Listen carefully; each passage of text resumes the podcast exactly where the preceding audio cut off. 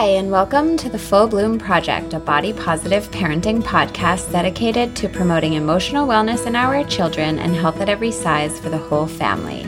Each week, we speak with extraordinary experts and distill everything from scholarly research to self-help books into accessible and digestible daily parenting practices. We're your hosts, Zoe Bisbing and Leslie Block, both New York City-based adolescent eating disorder psychotherapists and mothers of two, here to help you help your children fully bloom.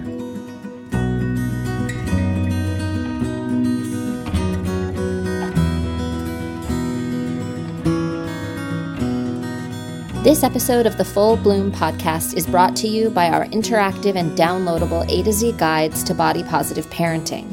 If you are determined to break the cycle of body insecurity and scrutiny for you and your family, and to put body-positive parenting into action, learn more and sign up at fullbloomproject.com/join us. These free virtual guides are free for just one more week until Friday, July 12th, so make sure you sign up for our mailing list and gain access to them. Each guide has a wealth of content, including research and resources to help you put the fundamentals of body-positive parenting into action, as well as practical daily tips to help you and your care providers help your children fully bloom. Again, those can be accessed by signing up at fullbloomproject.com/join us. After July 12th, these guides will be available exclusively to patrons of the Full Bloom Podcast, which we will talk more about how to become a patron next week.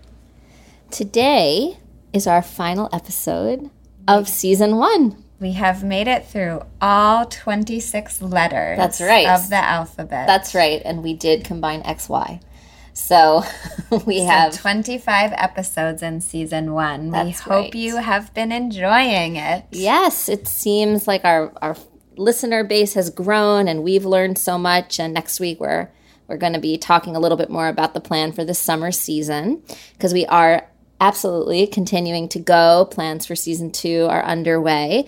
And to conclude Season 1, we have a wonderful guest joining us to work through our Q, letter Q, question, which is, what should I definitely quit doing or saying? Which is a bit of a summation of all the different letters and all the different episodes. But we have Heidi Schauster, a nutrition therapist and author of a wonderful book called Nourish, How to Heal Your Relationship with Food, Body, and Self. And we're thrilled she's here. Heidi, welcome to the Full Bloom Project. Thank you so much for having me. We're thrilled you're here. And, you know, today we're trying to kind of do a roundup of what should our parent listeners really be working on quitting. And we love your book, and we think it's a must-have for all body-positive parents just to have if they're going to have a nutrition Bible, this is the one we feel they should have. We love the 10 steps in your book. Pretty easy to understand steps for parents. So here we are wanting to create like a 10-step guide to what parents should be quitting. So can you share a little bit about broadly like how your book and the steps in your book might really help parents understand our 10 steps today? Sure. I created the 10 steps of Nourish, how to heal your relationship with food, body, and self for an individual to walk through their own journey of healing. And they're nonlinear steps. I say that over and over in the book. They're not meant to necessarily be followed in a certain progression, but I kind of ordered them for a particular reason. And my book initially was not written specifically for parents, but I do think that each of the steps could lend itself very well to parents and how to actually take the healing process that one would do for themselves in their relationship with food and their own body and translate that into how to nurture that for their children. So I'm happy to take my 10 steps and create a cue, a quit doing, and then kind of work through that with you. Awesome. Great. So let's start with step 1, which we kind of adapted to be quit the diet mentality. Yes. Quitting the diet mentality, the chapter in my book is like ditch dieting for good. This is really a critical step, I think. And I think you think as well, which is why you made it step one, to just truly becoming a body positive parent. Ideally, if you can be a parent that's not dieting, and if you are dieting, because that's where you are on your own journey, try to keep it out of your child's consciousness as much as you can, and know that once you get older, that's nearly impossible. But I think what we know in the research is that restrictive eating, dieting is not sustainable, and it actually creates a struggle with food, a cycle of struggle with food and your body that can really last a lifetime. 96% of people who go on a restrictive diet will gain any weight back anyway that they lost, is what the research shows. And unfortunately, our diet industry, which is a $60 billion industry, doesn't want you to know that. It doesn't want you to understand that about the cycle. Otherwise, you won't buy their products or books or supplements, etc. But dieting, we know from the research that when children do it at a young age, and they do it by imitation sometimes, or it's part of our culture, they start young. Sometimes it can be a doctor who actually even suggests it. We know that those who actually are exposed to dieting at a young age tend to have more struggle in their relationship with food and their body throughout their lifetime. And I can't tell you how many clients I work with who struggle with compulsive eating also had parents who dieted and that they imitated, or they were put on a diet at a young age by a well-meaning medical professional or a well-meaning parent. I just think it can really set you up for struggle.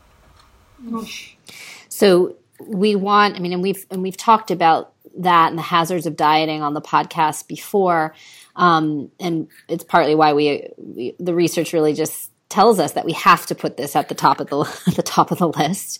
But I wonder, in terms of quitting the diet mentality, how can parents do that? If we're thinking about how they're going to kind of quit the mentality as a household, right? To have a nice reverberating effect for kids. What does it look like to quit the diet mentality? What it looks like is creating a situation around food where there's less restriction in general. And I don't mean that it's not okay to set some healthy limits with your children. You wouldn't bring your kid into a candy store and tell them eat whatever you want. You might give them a couple dollars or a little bag that they can fill up or whatever, and set some reasonable limits around food and balance in your life. But the less restriction that the family has around food, generally, the better for kids to be able to create some sense of self-regulation around food and, some healthy, balanced eating styles, which, we know that kids actually do pretty naturally when left to their own devices. I think we have this idea that if we don't restrict or limit, that children will just eat poorly, but the research doesn't actually show that. And, I think that left to their own devices, over the course of a week's time, kids generally will eat a well-balanced diet that gives them what they need to grow. And I think when we interfere in it too much, we set them up for more struggles. And I'm sure we'll end up talking more about this as we go through your other cues. Yes, yeah. So Leslie, why don't you go for step two? Yeah, let's move to step two here, which is quit rejecting your own body and that of your kids. So let's talk about that for a second. Why do you want us to accept our bodies, and how will this help our kids bloom in full? Leslie, that's such a good question. I'll give you an example. If you spend time, standing in front of the mirror and kind of chastising your thighs, for example, chances are your children who might be watching that dialogue you know, or that monologue, I guess you would say, will take that in on some level. They'll notice it. And there's a good chance that your daughter, let's say, will have thighs just like yours, potentially, if she isn't already. And bad body talk sort of makes them feel like, well, maybe their bodies are unacceptable too. And so I think the more that we can create a situation where we appreciate our bodies and their function and all the amazing things that they do for us in the world, the more we're going to create body positivity and self-love and sort of a more holistic kind of appreciation of the person. But when we kind of split ourselves off into body parts and say negative things about them, particularly in front of our children, I think we're setting up a situation where they may wonder if their bodies are okay too. I like how you made that connection between the chances are that one of your children will grow into a body that has parts that look like yours or are similar to yours, just genetics, right? And while as an adult to a young child, it might be hard to make that connection, but when that child grows into their body, that's when the connection is really activated in terms of, oh, well, mom was, had a hard time with this. I have a hard time with this part of my body. And so I think just as for parents with young children, I want to encourage the kind of thought about the thinking that you just said, which was it's a good chance your child will be standing in the mirror one day as an adult, seeing similar to what they saw in your body, whether or not even their legs do look the same. It's likely that they're going to see some similarities and have that same mirror, that relationship that you have with the mirror. Absolutely. Yeah. And I think it's important for all of us. And I don't want anyone to feel badly about anything that they may have said, because, we're all swimming in the same soup, where one of the ways that particularly women, I think, not to be gendered, but I do think it is particularly when women bond sometimes is by kind of bashing their bodies or saying negative things about their bodies, or saying something and then looking for someone to sort of correct it or compliment them. I mean, I think there is that in our sort of social norms, unfortunately, in this culture. But I think we can work harder as parents, especially, at stopping some of that sort of fat shaming, weight, discriminatory kind of language, like even saying like, oh, she's really let herself go, or I probably shouldn't eat this, I'm too fat already, or does this make me look fat? Or these things that come out of our mouths often, innocently, can be taken in pretty seriously by young kids. And we can do a good job, I think, as parents of shifting the, kind of discrimination around larger bodies by shifting our language about it. Yeah, I think it flows nicely to our step 3, which is to quit judging. And we really appreciate that in your step 3, you talk about practicing curiosity over judgment and criticism. And we'd love to just hear you talk a little bit about that and how we can apply that to body positive parenting. Yeah, well, practicing curiosity over judgment, I think, can be helpful in all things. I think especially the way we talk to ourselves. I think if we can, instead of saying, I'll use the example oh, I ate too much, and kind of if we say that repeatedly out loud to our children, we are giving the message that our appetites are not okay, or that overindulging is not okay. And, I think we will all agree that overindulging repeatedly doesn't feel good, but it's a very different thing to create a judgment about it and say, oh, I did something bad, than it is to sort of just be curious about it and say, oh, wow, like, you know, so interesting. I ate more than I normally eat at this party. I wonder why. Like, that's just such a kinder way to speak to ourselves. And I think if we can practice speaking to ourselves in like a curious versus a critical way, then we're more likely to sort of encourage our children to also address themselves with more curiosity. I think this is so important, and it's subtle but really powerful, because it's like, if you can really model that and promote that in your kids, right, it removes everybody from the kind of moral adjudication, right? And it's not like you did something bad or wrong, but rather it gives you this opportunity to check in with how you feel inside. It sounds like it really it promotes an embodied experience. Like, oh, if you did eat a lot of birthday cake, how does it make you feel? And that ties so nicely to what we talk about here with different experts about intuitive eating, connected eating, and allowing the space to, like you said, get curious about what does it actually feel like when you eat more than felt good, you know, as opposed to some referendum on your character, which is just so popular, right? Yes. No, I think it doesn't need to be a moral kind of thing, but it can be a like, oh, interesting. I wonder why I did that. Like, you know, I mean, just if we could all address ourselves that way, it's just so much more gentler and less damaging to our sense of self. Yeah, I'm thinking about how many of my clients come in with the I feel fat, and making that very a judging kind of descriptor, which I always work with them on being curious about what they even mean by that. And, you know, to help them deconstruct that statement and see that it's a judgment and be curious. And I think even just that, whether or not you're saying it out loud, your kids are noticing that they're observing what you're describing as to yourself or out loud. I feel fat.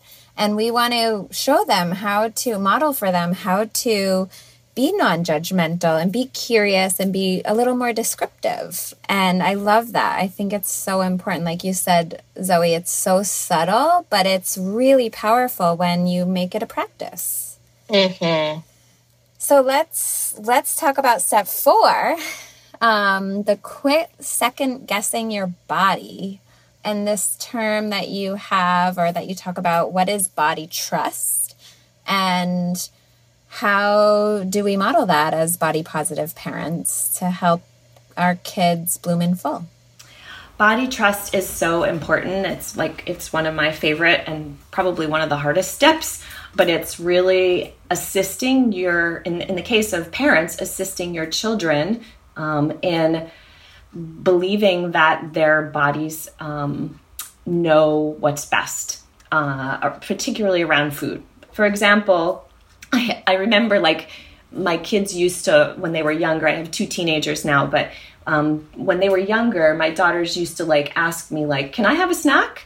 And I would always like kind of, my response to that would always be like, if you're hungry for one, of course. So like just repeatedly kind of encouraging your kids to tune into their body and trust that wisdom.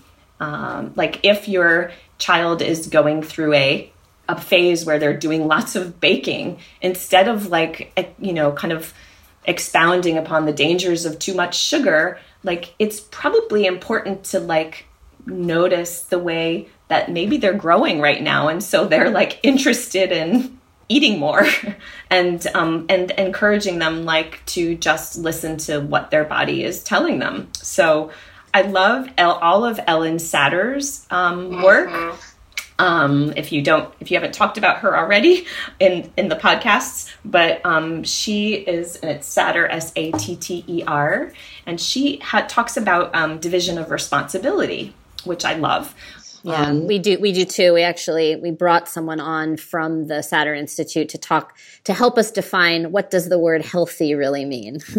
Perfect. Yeah. So, you know, in a nutshell, you know, staying in your own lane.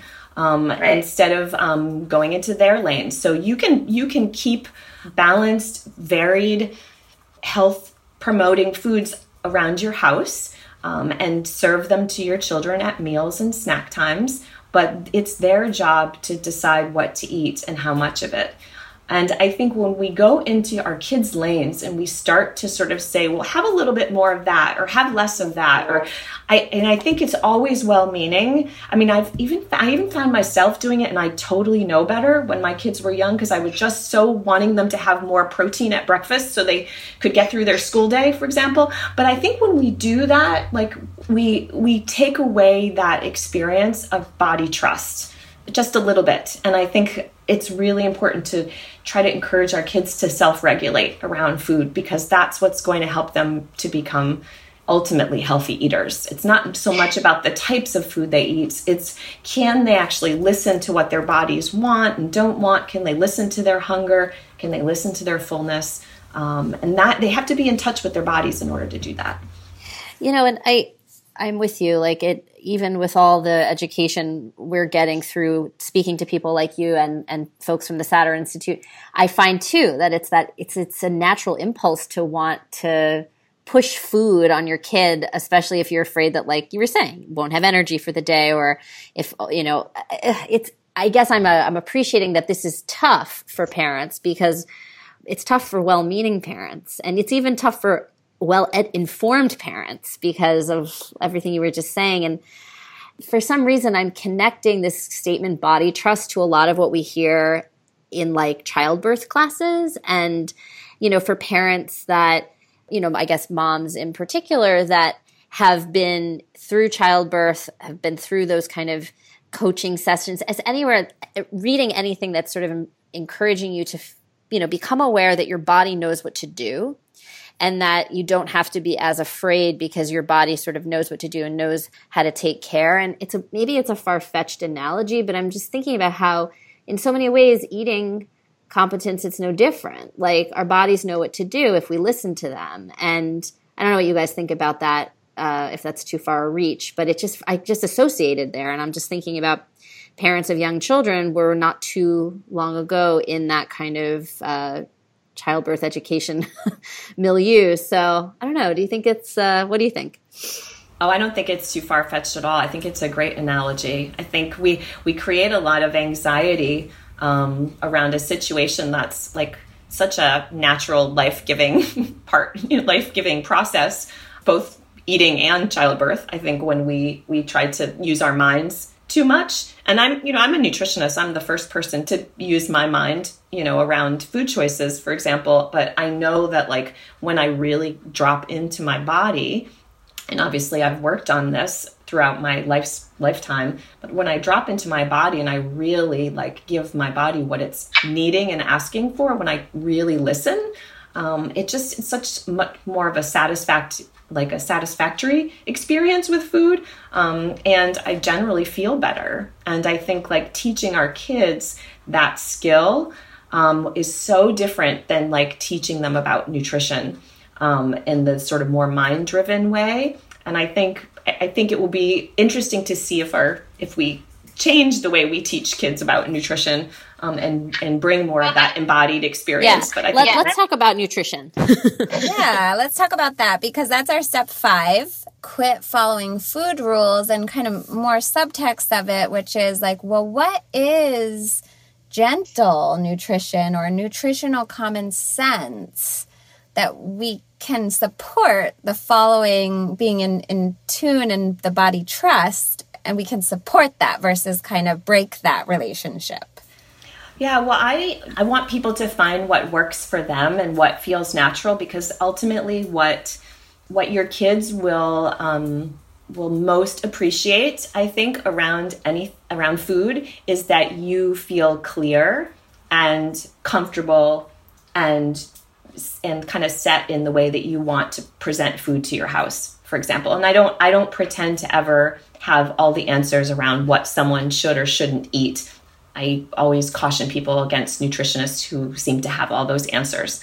But ultimately, like, what's worked for me and for a lot of the families and individuals in my practice is to sort of think about nutrition in very simple terms and teach this to kids, that like a meal is usually, you know, a little bit, when they're old enough to understand these concepts and it's appropriate, a little bit of carb, a little bit of protein, a little bit of fat, and some produce. And like that makes some balance. And that, you know, if some meals you don't feel like having one of those components, that's okay, as long as you get those components later on in the day. But chances are if you hit those components, you'll be satisfied and your meal will hold you for a little while.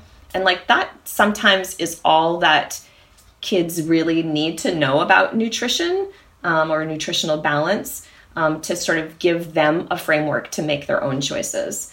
And that, yes, like sometimes we don't feel like having very much protein at our meal and we want to have like more of a starchy meal, and just listen to that. And sometimes we don't, like we really feel like having a lot of vegetables, and sometimes we don't feel like having a lot of vegetables. And that's okay, because that's sort of the body letting us know what its priority is right now and to listen to that. So I think related to that, this sort of theme of listening to your body and trusting your body, I think it flows nicely into exercise. And, you know, step 6, we have quit exercising for anything other than joy and pleasure. And your book, you talk a lot about joyful movement. And so we just want to know, what do we need to stop doing to promote joyful movement in place of, let's say, punishing exercise? Well, I mean, I think it's kind of self-explanatory, but I think encouraging movement as a family that everyone loves to do and enjoys doing together, like going ice skating or playing a game outside together, or, you know, whatever it is that, like dancing together in the kitchen, that's like a big one in my house. Whatever like works for your family to encourage joy and movement is going to create an active lifestyle so much more than anything that feels imposed or shoulded onto your kid, for example. What do people do who are really on a exercise routine? Parents and that are on that. How do they do this? And I'm thinking that a lot of parents listening to this podcast, or a lot of parents I know, I guess we're in New York City, like it's part of their daily routine that their kids may or may not see, but I don't think it's all about joy and pleasure. And I'm wondering, how do you help people transition? That's a great question. I think that's for parents to really work on themselves, like really, really like getting clear on what are the types of movement that are more fun. Because if you're not having fun and it feels like another chore, then you're going to probably communicate that sort of grumbly relationship with physical activity to your kid, whether you're conscious of it or not.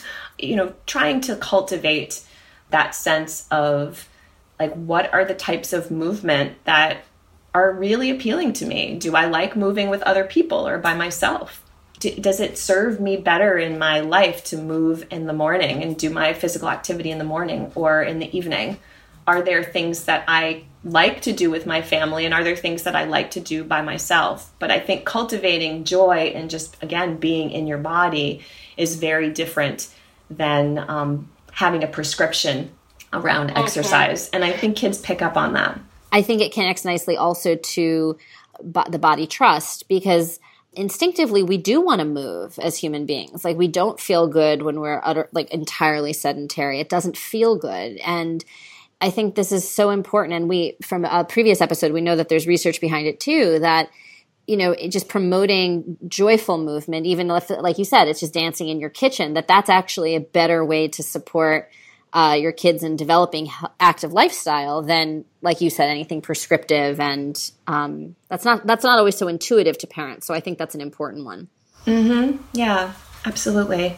Probably something that we have a long way to go, along with the dieting mentality. You know, we have a huge exercise industry as well, and something that we have lost connection to, kind of that natural, joyful movement that our bodies want, and it's confusing. So I think I just want to give compassion out there to parents listening to step 6: quit exercising for anything other than joy and pleasure.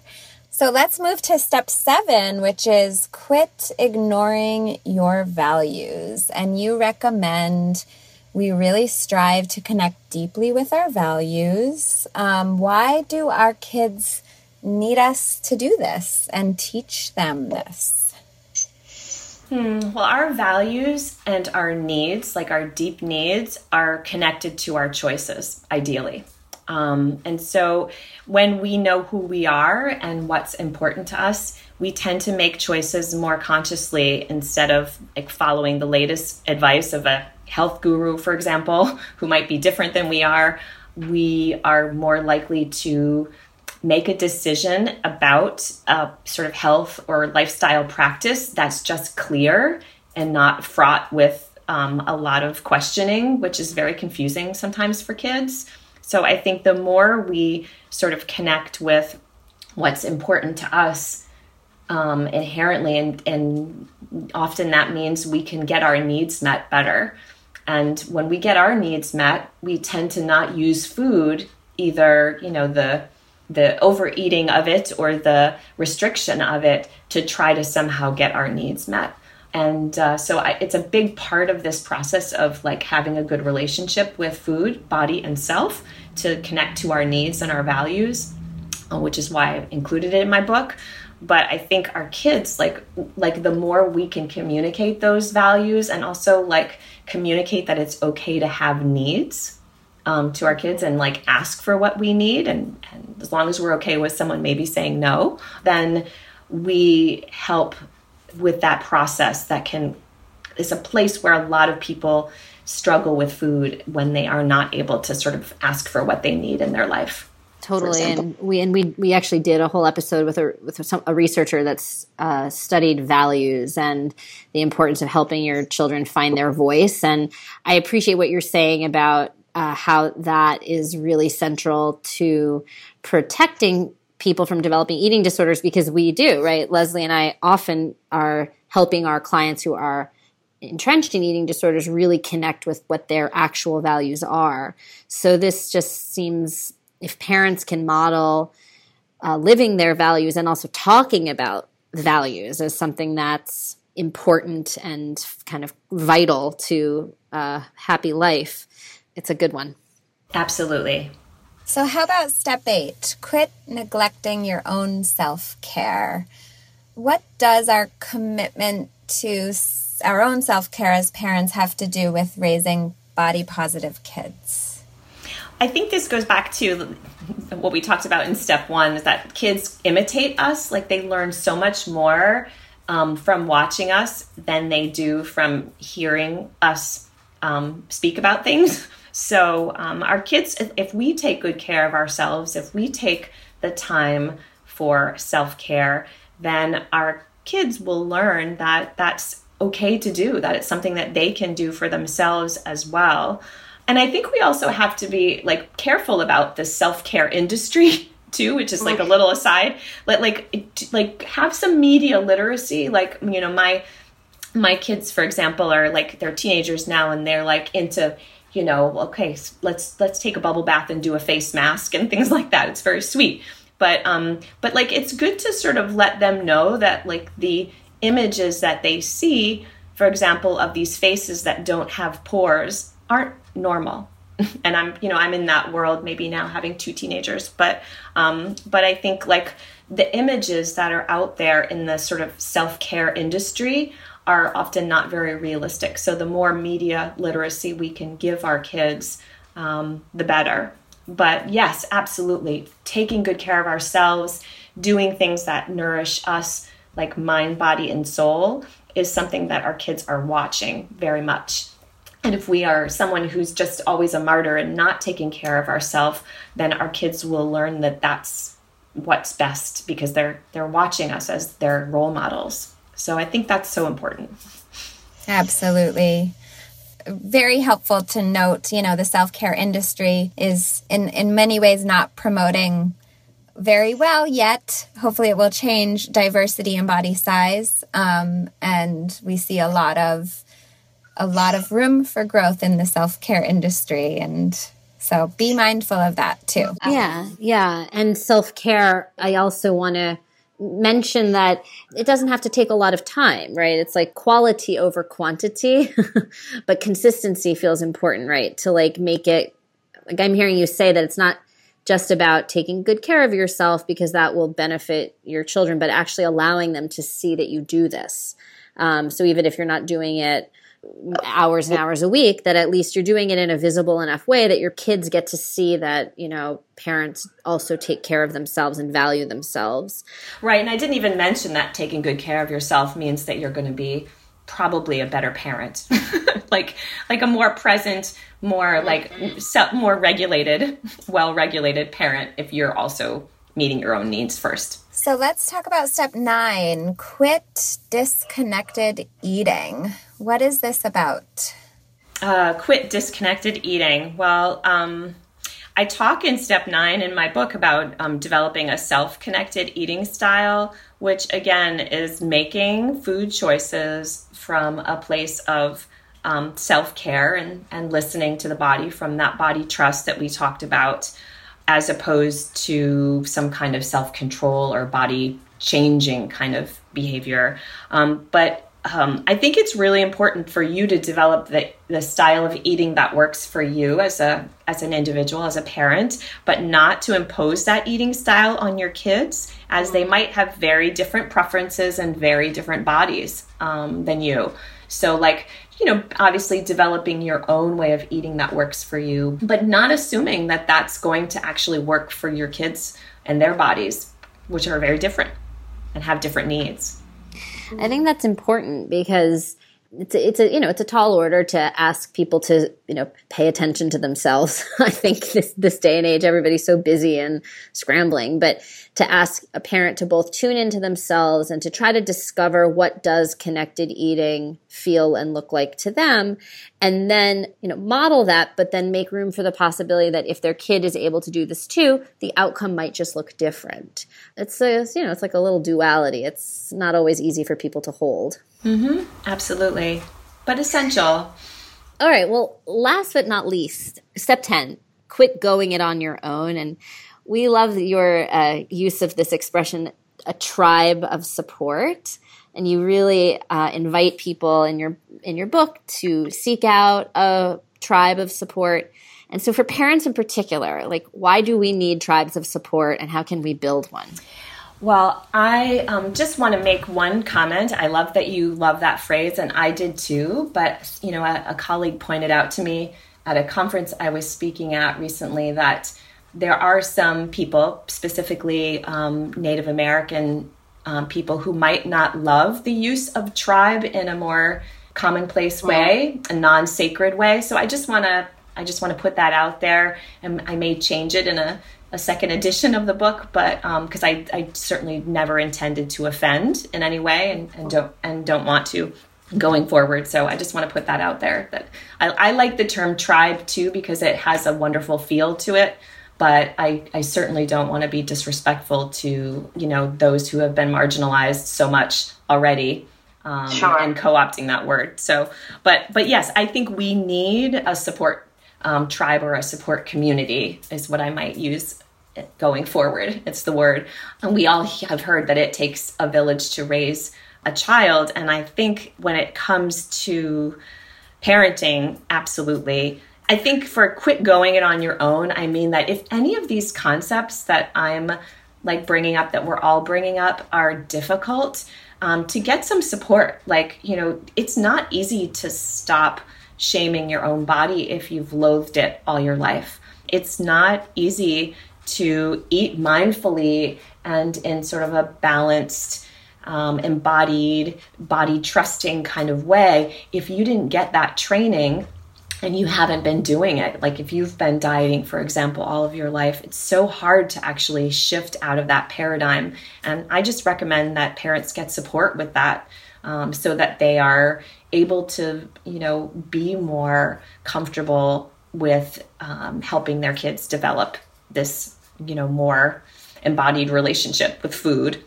I also would like add to this bullet point about support that, like, don't ignore a problem if you see one. If you see a child of any age who seems to have challenge in their relationship with food or their bodies, I would just recommend to seek help.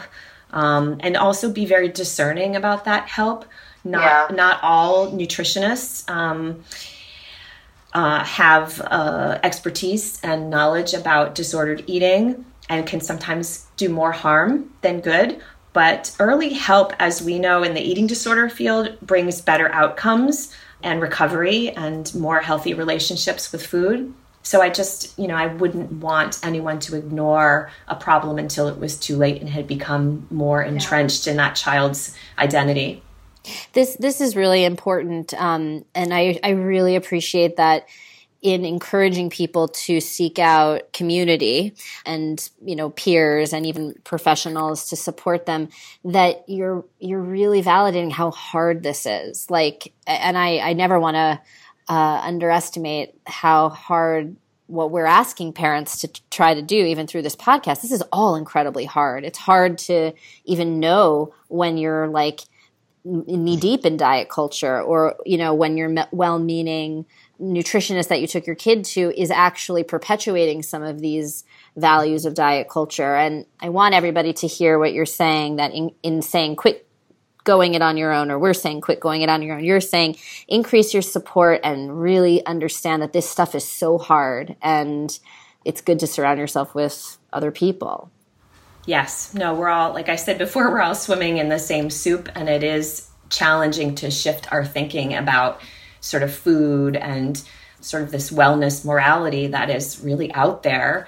And I think even more out there because of the internet. But I think the more we can connect with like-minded individuals who are also on this journey of trying to eat in a more embodied, non-diet oriented way, the more we can actually do that and do that for our families. And speaking of just it being a challenge and all of this is hard, for the listeners, before you go, what is the one thing above all things that you want parents listening to do on the regular to help their children fully bloom? And I love that you're talking about children blooming, because I guess this would be like another quit or a stop type thing. And I would say stop seeing your child as a body as much as you possibly can, and then dial back a little bit and see him, her, their, we have to, whatever pronoun it is, as a whole person. So when you notice that you're, then you are kind of focusing on your child's body, even complimenting it, for example, or on their appearance too much, just be kind to yourself. Again, we're all taught to do this in our culture, but say something else instead. So I'll give you an example. Instead of, oh, you look great in that dress, it's so flattering, to your child, your daughter, for example, you might say oh, you must be so excited for this special evening, and I can see that you're going to shine. It's so great to see you smiling. So what you're doing is you're sort of appreciating the inner beauty and the soul of your child in that moment, that exciting moment, as opposed to commenting on the dress or how beautiful they look. And I know this is going to be very hard to do. That's why I say it's a challenge, and we have to be so kind to ourselves around this, because we were all taught to focus on the exterior. But the more we can shift some of our focus around our children to their whole person experience, the more we're going to protect our kids from only seeing in the mirror the physical, and not sort of seeing their whole self, which is obviously what you're trying to promote on this podcast. I love it. Yeah, no, and it's a great one. And I love how you said it, just quit seeing them as just a body. And that's so protective. And there's so much body objectification and internalized objectification that happens that we talk more about in other episodes. But I love that response, and this has been such a pleasure to have you. We know we have to let you go, but we really want to recommend your book to everyone listening, and we're going to put all the details about it on the website. But thank you so much for walking us through our top 10 things to quit to help your children fully bloom. Oh, thank you. I've really appreciated the conversation, and I am just delighted that you had me, and I think all of this just takes so much practice. So I could leave with the last message to just keep practicing, practice and practice and practice again, and just be kind to yourself in the process. Raising kids is probably one of the hardest jobs ever, but I mean, so rewarding and wonderful. I think my kids are my spiritual teachers in so many ways, but it's hard to do, and just be gentle to yourself in the process, and it will probably go better.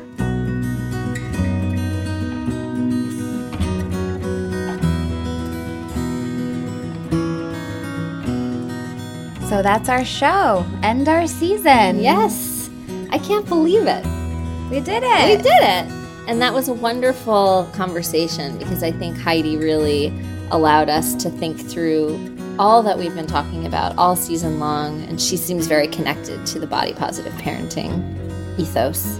Absolutely, and hopefully you all heard some great little nuggets of wisdom that you can take, but also hopefully you did not feel implicated or blamed. That's one of our really important points of view on the Full Bloom podcast that we're trying to convey in every episode. So important, and I think it's going to continue through our summer series and also into next season, because we really want to make sure, as you process and take in all this new information, that at no time are you walking away feeling disempowered or shame or guilt.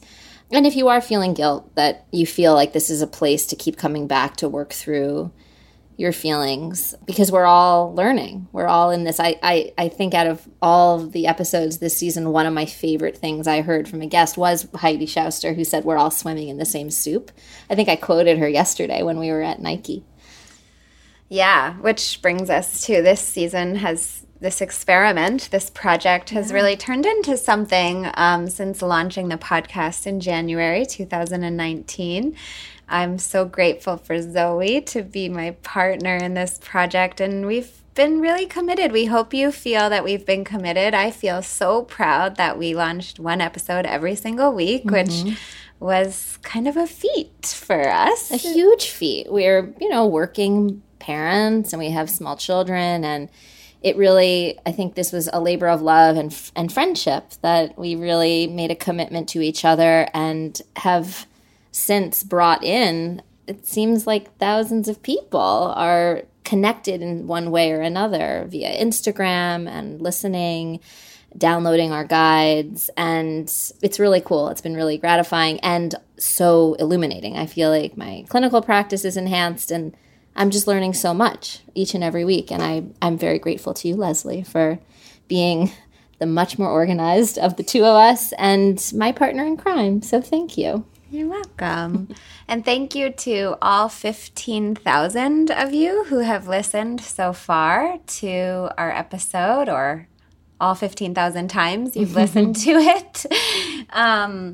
We did want to let you know that we will be, as we alluded to, we will be running a short summer series. So we won't go away for the summer, and then we'll be launching season 2 sometime in early September. And a little bit about what to expect in the coming weeks. We are going to, as Leslie mentioned, run some summer special episodes that feature a little bit question and answer type episodes, and also a little bit more about our story, as well as some replays of our top 3 episodes. Yeah? Yeah, which right now the top 3 are Why Is Puberty So Critical to Body Positivity? Why Would I Raise an Intuitive Eater? And What Does Healthy Really Mean? With a How Do I Manage Junk Food coming up close second. So yeah. So those seem to be the most popular topics, and that makes us really happy, because these are really critical questions. And yeah, so I think we'll leave it there. We'll leave it there. And more next week. And as always, if you liked what you were hearing this season, we'd greatly appreciate you leaving us a rating or review on Apple Podcasts so more people can find the podcast. Next week, we are going to be talking more about how you can really get involved and become an official patron of the Full Bloom podcast. Yes, as this has been a labor of volunteer love on our part, and we hope that if you want to keep hearing more of it, you'll jump on the bandwagon and support us and join our community more officially. Yes, so we'll talk about that more next week. But we would also love to hear any reactions or questions that came up during this episode or this season. So please send us an email at info@fullbloomproject.com. And we look forward to hearing from you. Yes, tune back in next time for more body positive parenting wisdom.